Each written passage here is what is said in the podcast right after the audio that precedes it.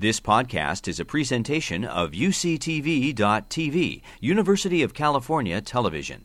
Like what you learn, help others discover UCTV podcasts by leaving a comment or rating in iTunes. Thank you so much for inviting me to give this lecture on this extremely important topic.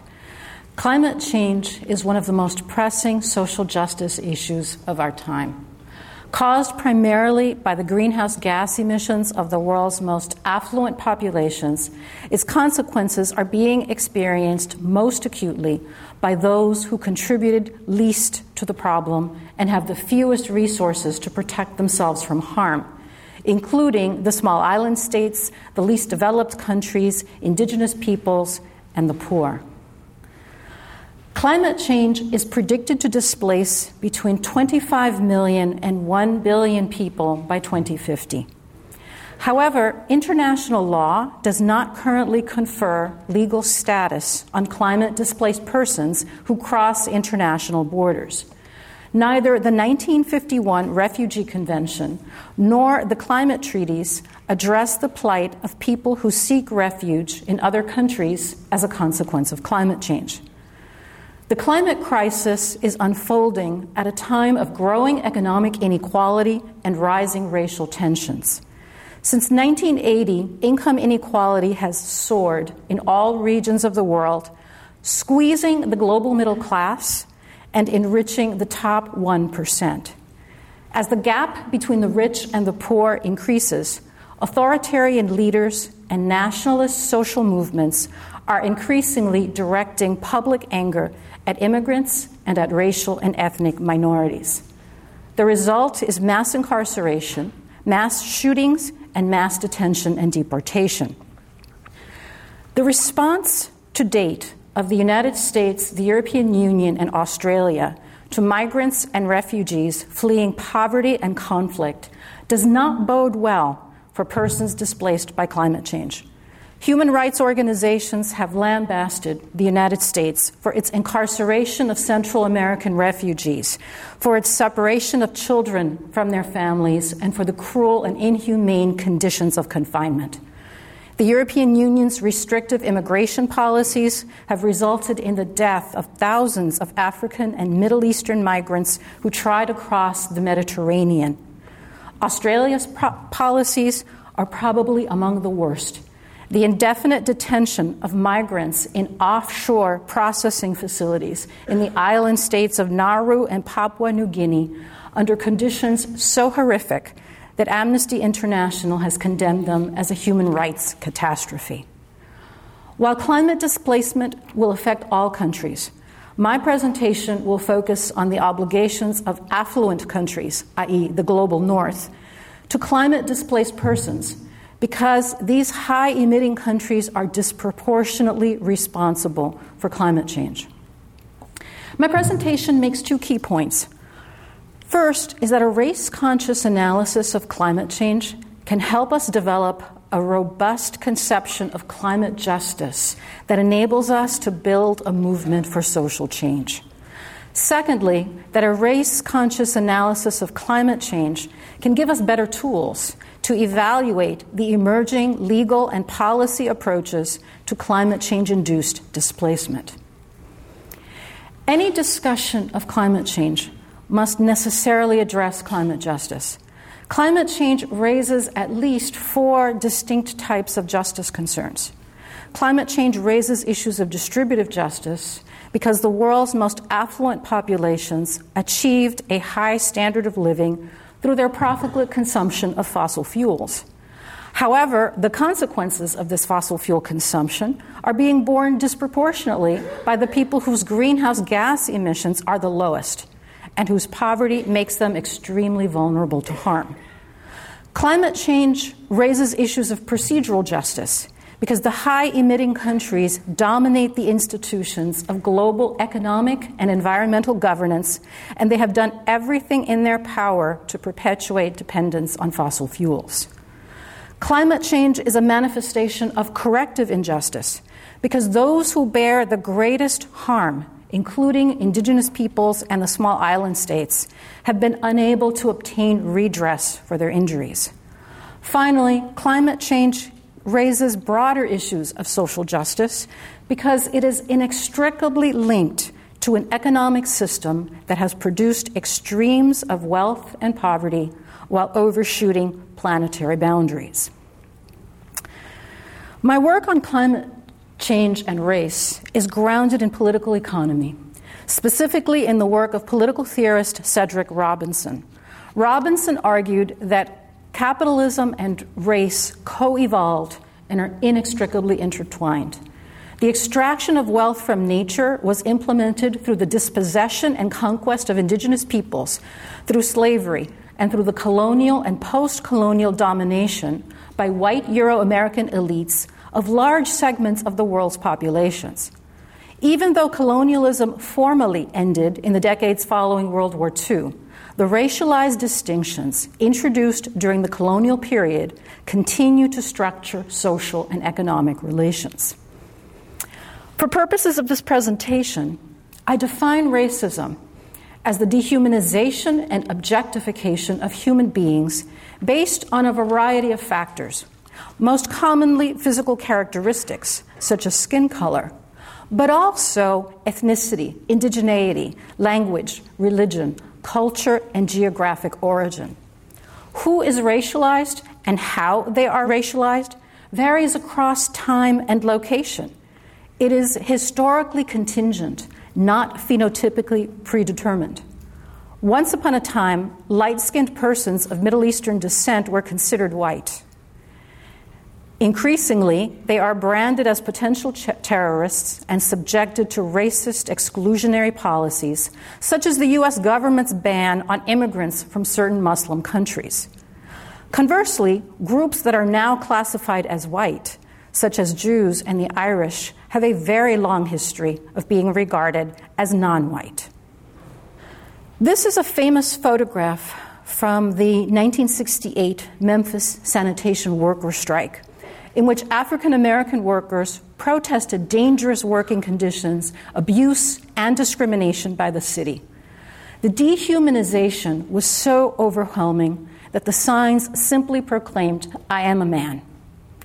The Black Lives Matter movement is a contemporary example of the resistance of racialized communities to violence and dehumanization.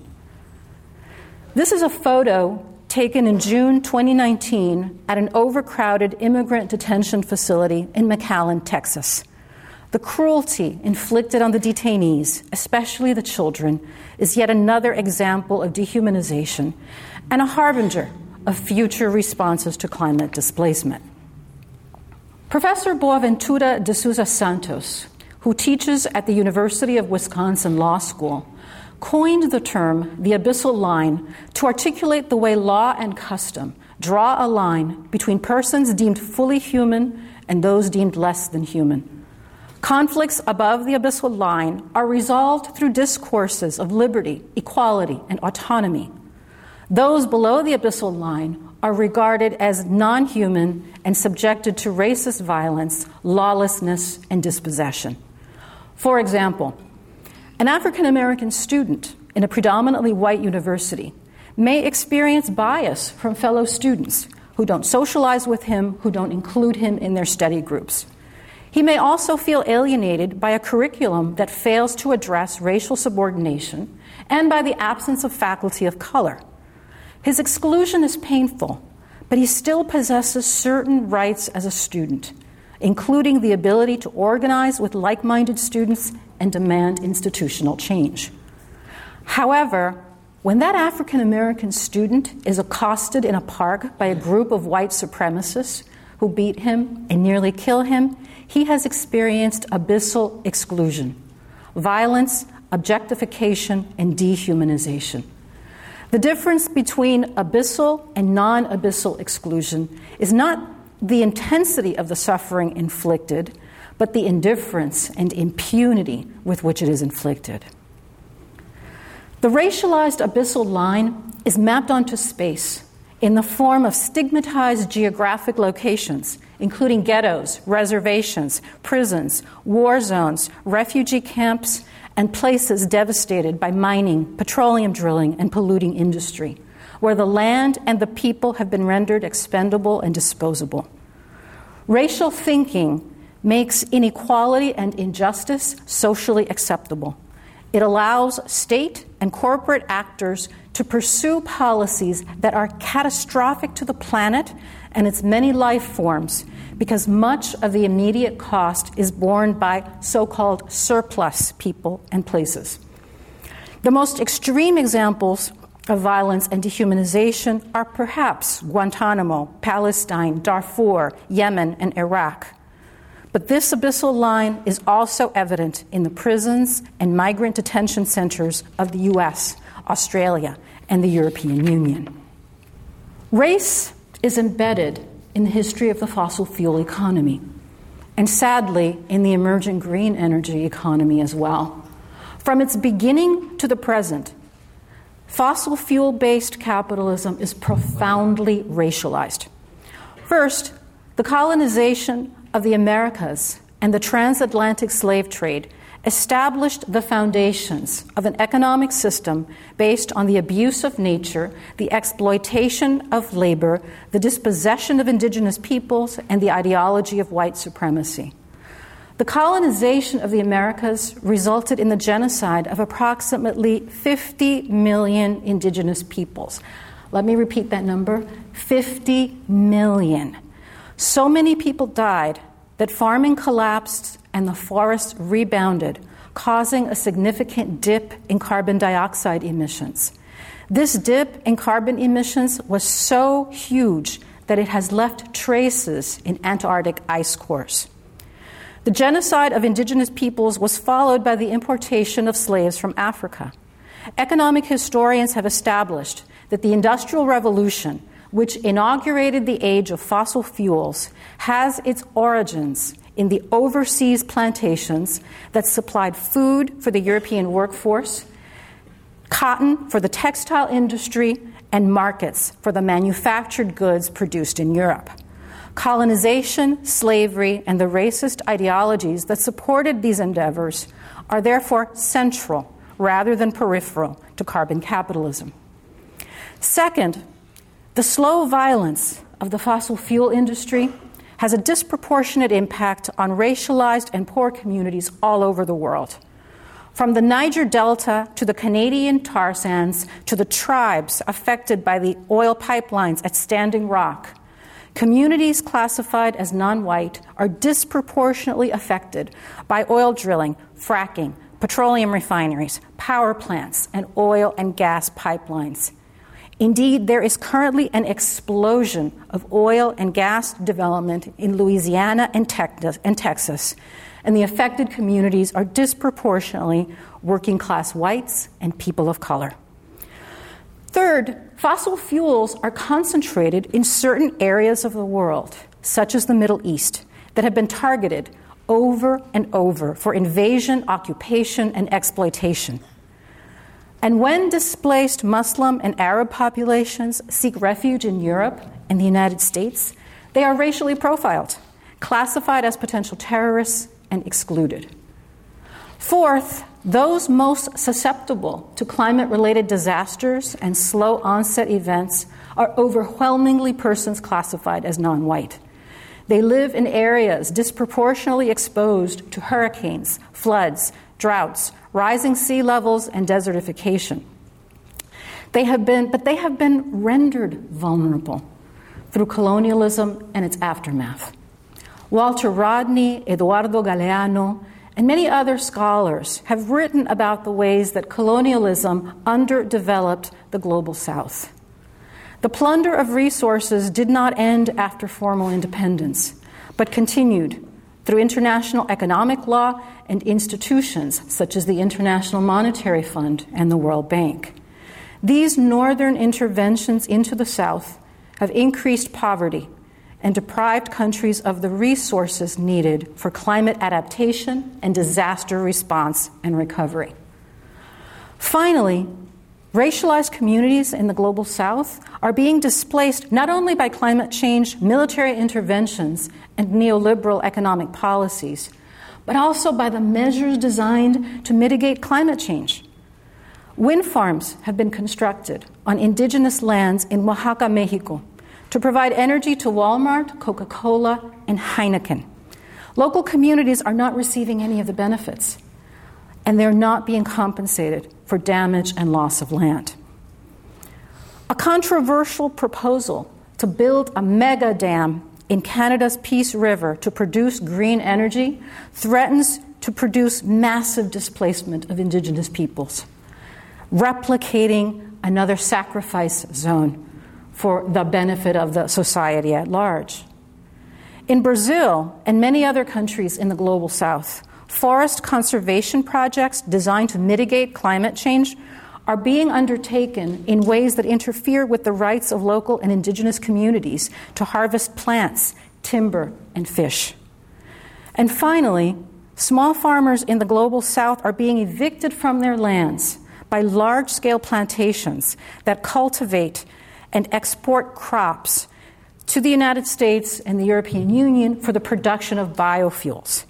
To add insult to injury, many of these biofuels, including corn based ethanol and diesel derived from palm oil, actually emit more greenhouse gases than the fossil fuels they replace. The racialized abyssal line is the thread that unites these abuses. The fact that certain people are classified as inferior and subhuman and therefore disposable. Racialization is not simply about bias and lack of equal opportunity, but about life and death. In the words of geographer Ruth Wilson Gilmore, racism is a state sanctioned or extra legal production of group differentiated vulnerability to premature death. Going back to the first point of my paper, a race conscious narrative of climate change, of the life cycle of fossil fuels, has the potential to unite diverse social movements that reject militarism, mass incarceration, immigrant detention and deportation, racism, indigenous dispossession, and neoliberal globalization that systematically produces poverty and displacement. One of the greatest tragedies of the modern era is that climate change is regarded by many as an issue that only environmental law specialists should care about, and only an issue of concern to elites. The racialized abyssal line is one way of connecting these seemingly unrelated social struggles. As an international law scholar, a lot of my work looks at the impacts of international law in both creating and solving the problem of climate change. International law has not been an innocent bystander to the dehumanization of persons classified as non white. International law has been used to justify successive interventions into the global south in the name of bringing civilization and enlightenment to the so called barbarians and has created the abyssal lines that ensure that black and brown bodies do not matter. Professor Anthony Anghie, in his work, which I've cited here, discusses some of the doctrines that have been used to justify colonial and post colonial domination by Euro Americans of much of what is now known as the Global South. These include the doctrine of terra nullius and the doctrine of discovery, that were used to dispossess indigenous peoples. The mandate system after World War II, after World War I, excuse me, trusteeship after World War II, modernization, development, and most recently, preemptive self defense. International law depicted Southern peoples as so primitive, uncivilized, and backward that their lives, livelihoods, and cultures are not worth protecting. Elites in the global south have internalized these ideologies and have used them to subjugate their own people in the name of modernization and development. From the colonial era to the present, international economic law has created the legal frameworks and institutions that allow the North to continue to siphon wealth from the South, including trade law, foreign investment law, and finance law. Even the concept of sustainable development, which seeks to integrate economic development, social development, and environmental protection, has been hijacked by economic elites to promote economic growth at the expense of the poor and at the expense of the planet's fragile ecosystems. International environmental law has tinkered at the margins of global environmental problems without addressing squarely the laws and institutions that perpetuate social, economic, and environmental injustice. In the next part of my presentation, I will talk about how the treaties governing climate change address the problem of displacement. Climate change, to reiterate, is an injustice rather than a misfortune because it is caused by the greenhouse gas emissions of the affluent, but has a disproportionate impact on those who contributed the least to the problem. The United Nations Framework Convention on Climate Change, this is the basic treaty on climate change, recognizes explicitly that developed countries, i.e., the global north, are responsible for the largest share of historic and current greenhouse gas emissions. It adopts an important principle known as common but differentiated responsibility. According to this principle, all states have an obligation to address global environmental degradation, but these obligations are differentiated. Those who contributed the most to the problem bear the greatest responsibility to address it. In accordance with this principle, the United Nations Framework Convention on Climate Change directs the global north to take the lead in combating climate change and to provide financing and technology transfer to the global south. The Paris Agreement, which was negotiated in 2015, reaffirms the principle of common but differentiated responsibility, and for the first time in an environmental treaty, refers to climate justice and to human rights, including the rights of migrants. The objective of the Paris Agreement is to limit global temperature increases to no more than 2 degrees centigrade above pre industrial levels, and to strive to limit it to no more than 1.5 degrees. Because the countries that gathered in Paris were unable to figure out a fair allocation of responsibility for climate change, the Paris Agreement adopted what is known as a bottom up approach. Each country voluntarily puts forward its own nationally determined emission reduction commitment. Each country agrees to ratchet up that commitment every five years. Unfortunately, studies have concluded that even if all nations comply with their greenhouse gas reduction commitments, we will likely see a global temperature increase of more than 3 degrees centigrade.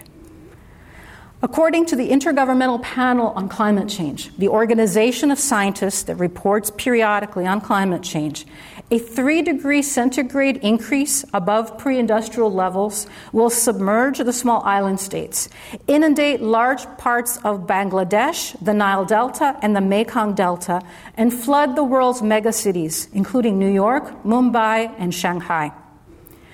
Indeed, in its October 2018 special report, the Intergovernmental Panel on Climate Change warns that even 2 degrees centigrade is not enough and would be catastrophic. The report concluded that we must remain below the 1.5 degree threshold in order to avoid the most catastrophic consequences of climate change. Unless aggressive action is taken to reduce the gap between the emissions reductions pledged and what is required to avoid catastrophic climate change, the world could experience one of the largest waves of migration and displacement in human history. Developing countries have for years demanded a mechanism in the climate regime to provide compensation for harms caused by climate change that cannot be avoided through adaptation, a so called loss and damage mechanism. For the first time in the history of the climate treaties, the Paris Agreement explicitly includes a provision on loss and damage. Indeed, a task force has been created to address the problem of climate displacement. Because this task force is in its infancy, the final section of my presentation will examine and critique the emerging legal and policy responses to climate change. As I noted at the beginning of my presentation, international law does not currently provide legal status to climate displaced persons. If they cross international borders, they, are, they currently face detention, deportation, and criminal prosecution. So, what are the emerging proposals for dealing with the problem of displacement? The first approach is the national security approach. Environmentalists in the global north have often invoked the specter of mass migration to prod states into doing something about climate change now. Sadly, this approach has stoked racism and xenophobia. The result is a military response, the hardening of borders and the construction of walls. Instead of evoking empathy for the plight of migrants or responsibility for causing climate change, the national security approach reinforces the abyssal line by provoking fear of black and brown bodies threatening the sovereignty of affluent nations. This approach depicts the North as rational and the South as chaotic and menacing. It draws upon and reinforces racialized distinctions between us and them, citizen and foreigner. The legal response that corresponds to the national security approach is enhanced border control and punitive measures to deter migration, such as the current policy of the U.S. government toward Central American refugees who are fleeing not only poverty and violence, but also severe droughts related to climate change. Instead of providing a safe haven for refugees, the US, Europe, and Australia are increasingly criminalizing migration and erecting greater barriers to entry. Migrants who manage to cross the militarized borders of these countries are frequently locked up in detention facilities, denied legal representation, and required to prove their eligibility for asylum under the 1951 Refugee Convention with no legal assistance whatsoever. The Refugee Convention only protects the tiny minority of migrants who can prove that they have a well founded fear of persecution in their country of origin for reasons of race, religion, nationality, membership in a particular social group, or political opinion. Those who are fleeing the consequences of climate change do not fall within this definition. Amending the Refugee Convention to include climate refugees has been proposed as one of the solutions to climate displacement. This strategy is unlikely to succeed due to lack of political will. But even if it did, climate refugees would likely face the same obstacles that asylum seekers are currently facing including increasingly impenetrable borders, detention, lack of legal representation, and the impossible burden of proving that the reason they left is specifically related to climate change. A second response to climate displacement is the humanitarian approach. In contrast to the national security approach, the humanitarian approach depicts climate migrants as victims of misfortune who need to be protected by the international community. The paradigmatic example is the portrayal of small island developing states as vulnerable, isolated, helpless, and passive. The humanitarian approach reinforces the abyssal line by casting the North as the savior of the world's downtrodden while ignoring the North's current and historic contribution to both climate change and to poverty and inequality. The Nansen Initiative is an example of a non binding legal framework based on the humanitarian approach. The Nansen Initiative is the only legal framework that sets out a series of principles to better protect persons who are displaced by disasters, including disasters associated with climate change. The initiative was endorsed by more than 100 government delegations in Geneva and instead of calling for a new treaty, this initiative focuses on integrating effective practices into existing bodies of law. The Nansen Initiative is a step forward relative to the national security approach, but it is problematic in four distinct ways. First, its emphasis on charity rather than common but differentiated responsibility is inconsistent with international climate law. Climate change is not like an earthquake, it is an injustice, not a misfortune. The humanitarian approach absolves the global north of its historic responsibility for climate change. Second, the humanitarian approach's reliance on voluntary implementation will likely fail. Given the ongoing exclusion of people fleeing conflicts in Syria, Iraq, and Afghanistan, many of which were instigated by the global north, it is doubtful that affluent northern countries will suddenly open their arms to climate displaced persons. Third, the humanitarian approach may reinforce the abyssal line by portraying climate vulnerable states and peoples as primitive, backward, and in need of rescue. Instead of recognizing the ways that slavery, colonialism, military invasion, and the imposition of neoliberal economic reforms by the IMF, the World Bank, and trade and investment law have deprived climate vulnerable states of the resources they need to adapt to climate change and recover from disasters. Finally, the state centric nature of the humanitarian approach may ignore the priorities and perspectives of climate displaced persons and raise procedural justice issues. The humanitarian approach disregards how climate displaced persons understand their own experience and may deprive them of the opportunity to exercise self determination with respect to potential strategies to address climate change. For example, Pacific Islanders have generally rejected the label of helpless victims or climate refugees and have emphasized their long history of resilience in the face of social and environmental challenges and their right to determine when, whether, how, and where they will migrate. The third approach that has emerged is the migration management approach. This approach casts migrants not as passive victims nor as security threats. Instead, this approach treats climate migrants as entrepreneurs engaged in self help who enhance the resilience of vulnerable communities by taking temporary jobs abroad and sending money back home to their families in the form of remittances.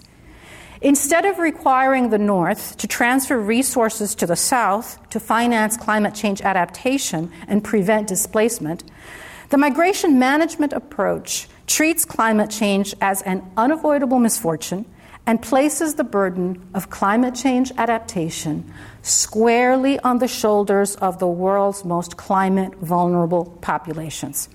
Remittances, rather than financial contributions from the global north, are supposed to finance the measures to promote climate resilience.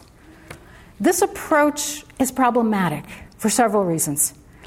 First, the migration management approach is not grounded in common but differentiated responsibility, and thus absolves the global north of its obligations to migrants based on its fair share of responsibility for climate change. Second, this approach, like the humanitarian approach, is voluntary. It does not obligate the North to open its borders to climate refugees, but permits it to cherry pick desirable immigrants. Who are likely to be the desirable immigrants? Those who are young, able bodied, highly educated, and light skinned.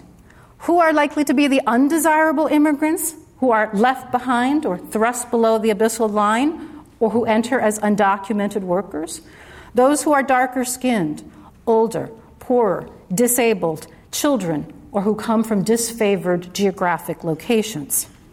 Third, this approach does not require the North to grant even the migrants it allows in labor rights, social safety nets, and the right to protest abusive working conditions. There is a human rights treaty that protects the rights of migrant workers, the 1990 Convention on the Protection of the Rights of Migrant Workers and Their Families. Not a single labor importing country in the global north has ratified this treaty. Zero. Finally, migration can produce a brain drain, labor shortages, and dependence on erratic remittances. And this can increase the vulnerability of populations that are essentially trapped, that don't have the resources to leave, and that are often primarily women, children, the elderly, the poor, and the disabled. So, in sum, all three approaches reinforce the racialized abyssal line. The national security approach constructs climate displaced persons as security threats that have to be neutralized by the global north through militarized borders. The humanitarian approach portrays climate displaced persons as passive victims in need of rescue by northern saviors, a form of charity rather than corrective justice. The migration management approach depicts climate displaced persons as self reliant entrepreneurs to whom the global north owes no responsibility, even though it is the north that has rendered their homes uninhabitable. I now want to talk about the approaches that are being proposed by climate vulnerable states and peoples. Climate vulnerable states and peoples are calling for high emitting nations to provide adaptation financing to prevent displacement, compensation for loss and damage, and relocation assistance if migration becomes necessary. They are demanding that the North take responsibility for causing climate change and agree to take into their borders their fair share of persons displaced by climate change. But the framework they are articulating is based on the collective right of climate displaced persons to self determination. These states and peoples reject narratives that portray them as savages, victims, or entrepreneurs, and instead define themselves as political subjects who collectively determine their own fates. Their goal is to preserve cultural integrity, community cohesion, and self government so as to migrate with dignity. In the South Pacific, for example, post colonial thinkers have pointed out that active travel among the islands was the norm prior to the imposition of colonial borders.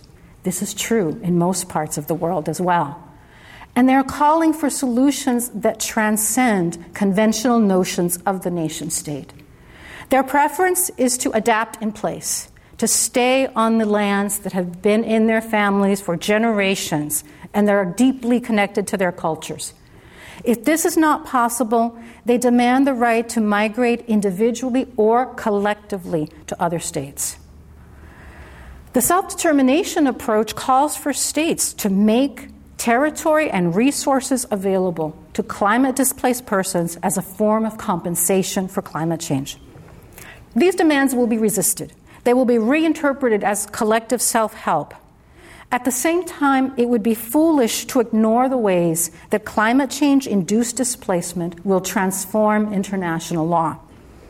If climate change is allowed to destroy whole economies and nations, no amount of guns, barbed wire, border walls, or militarized border patrols will keep people from doing what they need to do to survive. We need to collectively reimagine state sovereignty in a climate change world and figure out what justice requires with respect to those who have been displaced by climate change. Racial capitalist critique of the evolving approaches to climate displacement must also ask who benefits from the exclusionary and restrictive immigration policies that we see today. There are at least five categories of beneficiaries. First, the defense contractors, security firms, and for profit detention centers that receive government contracts to provide surveillance, border walls, and detention facilities. Some of these corporations are the same ones that benefit from mass incarceration and the never ending wars in the Middle East. Second is the security apparatus of the state that sees itself balloon. Third is the businesses that exploit migrant workers, especially those who are undocumented. Fourth is the criminal enterprises that engage in human trafficking and can charge higher fees when border controls increase. And then finally, the elites in the global north who scapegoat migrants and other racialized communities in order to mobilize support from poor whites for policies that intensify economic inequality and hasten catastrophic climate change. There's a new book that I would highly recommend. It's called Dying of Whiteness by Jonathan Metzl. It was published in 2019, and it explains how racism persuades poor whites to support policies that are literally killing them and to oppose policies that would significantly improve their quality of life, including gun control expansion of Medicaid coverage under the Affordable Care Act, and higher taxes on corporations and affluent individuals to finance education, social safety nets, infrastructure investment, and environmental protection. As I read the book, I thought about the Trump supporters in Cancer Alley and Appalachian coal country. In fact, there's an earlier book um, by Arlie Hochschild who interviewed working class whites in Cancer Alley and drew very similar conclusions to those in Dying of Whiteness. Racism is an obstacle to the solidarity required to address climate change and climate displacement because it blames racialized communities for the misery inflicted on them. Racism makes injustice acceptable by portraying large segments of humanity as inferior, unworthy, surplus, disposable, and a threat to civilization. Racism persuades poor whites, including those who have been poisoned in the sacrifice zones of the fossil fuel economy, to support authoritarian leaders whose policies increase economic equality and exacerbate climate change. Climate change and other forms of ecological devastation may hit poor communities of color first, but they are also wreaking havoc with everyone's climate, as well as the air we breathe, the water we drink, and the food resources available to us. Racism creates a wedge between communities that should be operating in solidarity. As economic inequality increases, and the planet's ecosystems are brought to the brink of collapse, all of us are subject to abyssal exclusion. Racism creates an electorate that would rather sink the whole ship, except for the yachts of the 1%, even though they too will drown, rather than investing in the lifeboats that are needed to save all of us. An approach to climate justice that recognizes abyssal exclusion has the potential to move climate change from the margins of policy discourse to the center by forging and fostering alliances among people concerned about a range of issues that happen to be interconnected, including war and peace, racial justice, poverty alleviation, immigrant rights, economic justice, indigenous rights, abuse of policing, mass incarceration, the privatization of essential government services, the rape and pillage of nature, and the ongoing subordination of the states and peoples of the global south. I want to conclude with a quote from Naomi Klein. The anti austerity people rarely talk about climate change. The climate change people rarely talk about war or occupations. We rarely make the connection between the guns that take black lives on the streets of U.S. cities and in police custody and the much larger forces that annihilate so many black lives on arid land and in precarious boats around the world. Climate change and climate displacement touch all of these areas, and the racialized abyssal line is a cross cutting theme that unites these struggles. Thank you so much for your attention.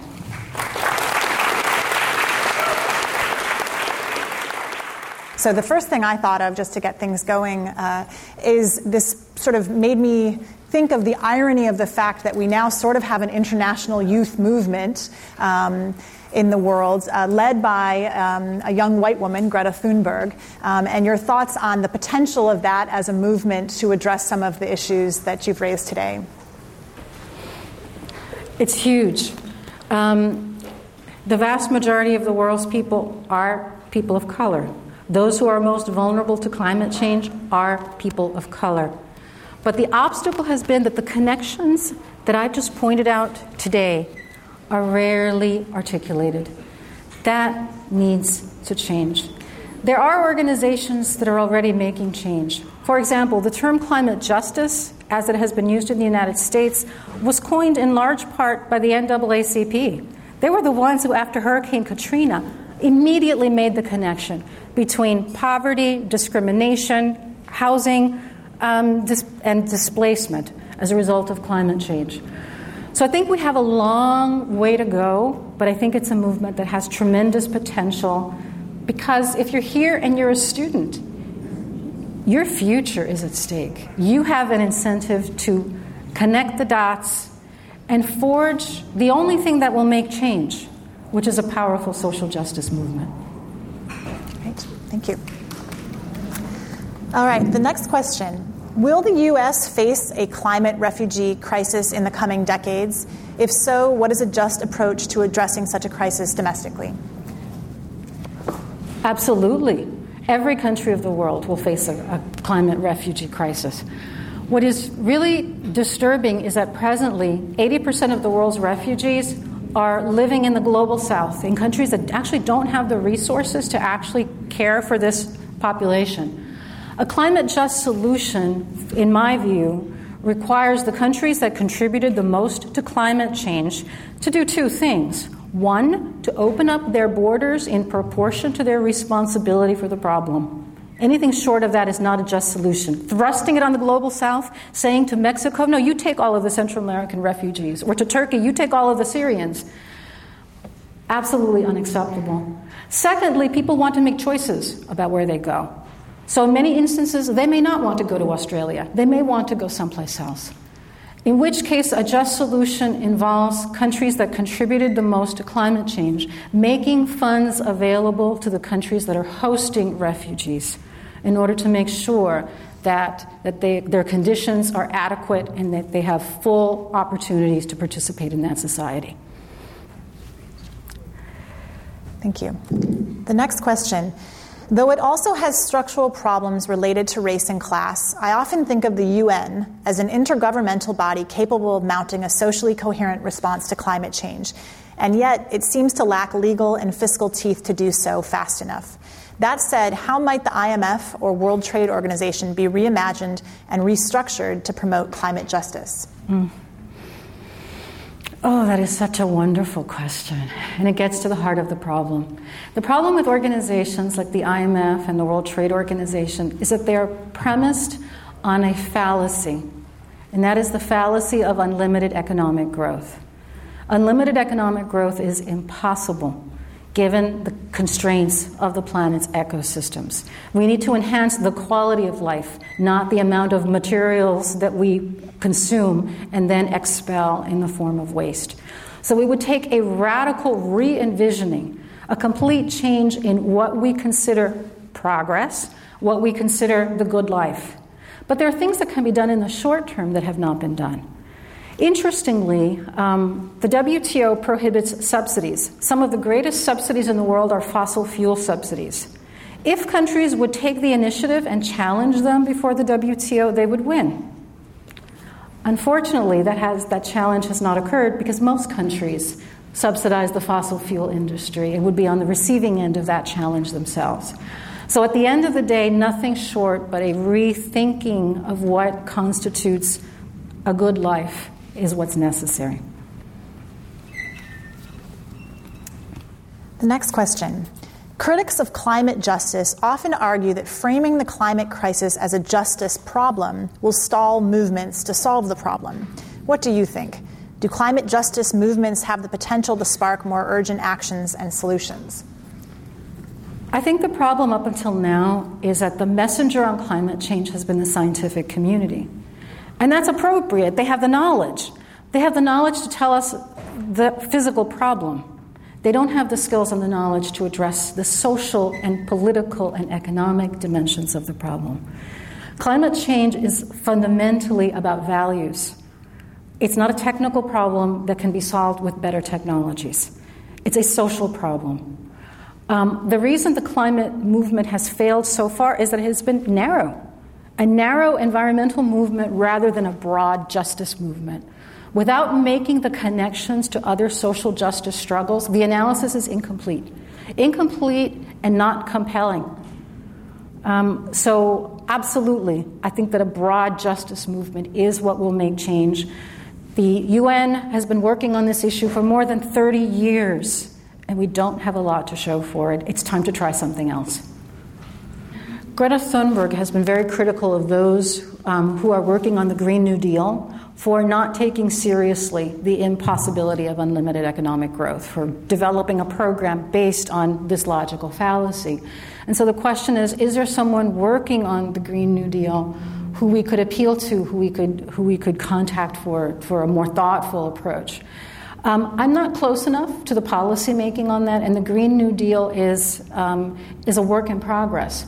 So I would say the key place where you want to focus your attention is on your member of Congress or a member of Congress or senator that you can influence because this is now in the halls of Congress um, and is being worked out as a concrete proposal. At this point, it's more in the aspirational stages, which is great because this is the opportunity to intervene and to make sure, because that criticism is correct, to make sure that we're actually taking the real constraints into account. So you don't know anybody? I know people who are working at the margins of it but not at the heart of it. So I'm not in contact with those who are at the heart of the developing the Green New Deal. So if you want to look at which members of Congress have led it, it's Senator Markey from Massachusetts and Representative Ocasio Cortez from New York. So you should certainly be in touch with them and with their staff.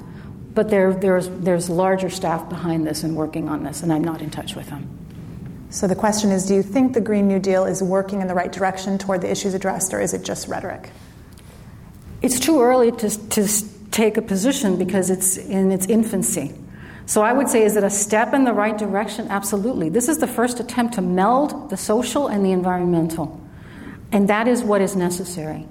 The question is then going to be is it just going to be a, a band aid that really doesn't do anything, or will it have real teeth to make change? So the question is do you think the scale of climate change, because of all the sort of tentacles that it involves, makes it an easier problem to address or a harder problem to address?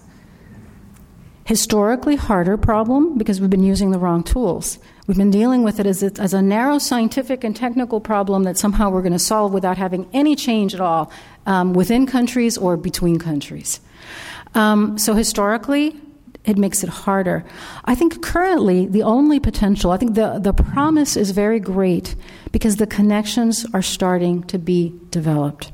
And it's those connections and the possibility of forging a movement that makes it possible to address the problem because the problem is not going to be addressed in isolation. You can't address climate change without addressing the foundational causes of the problem, but that's what unites people who are engaged in different struggles and have not seen that there are common roots to the issues that they're fighting.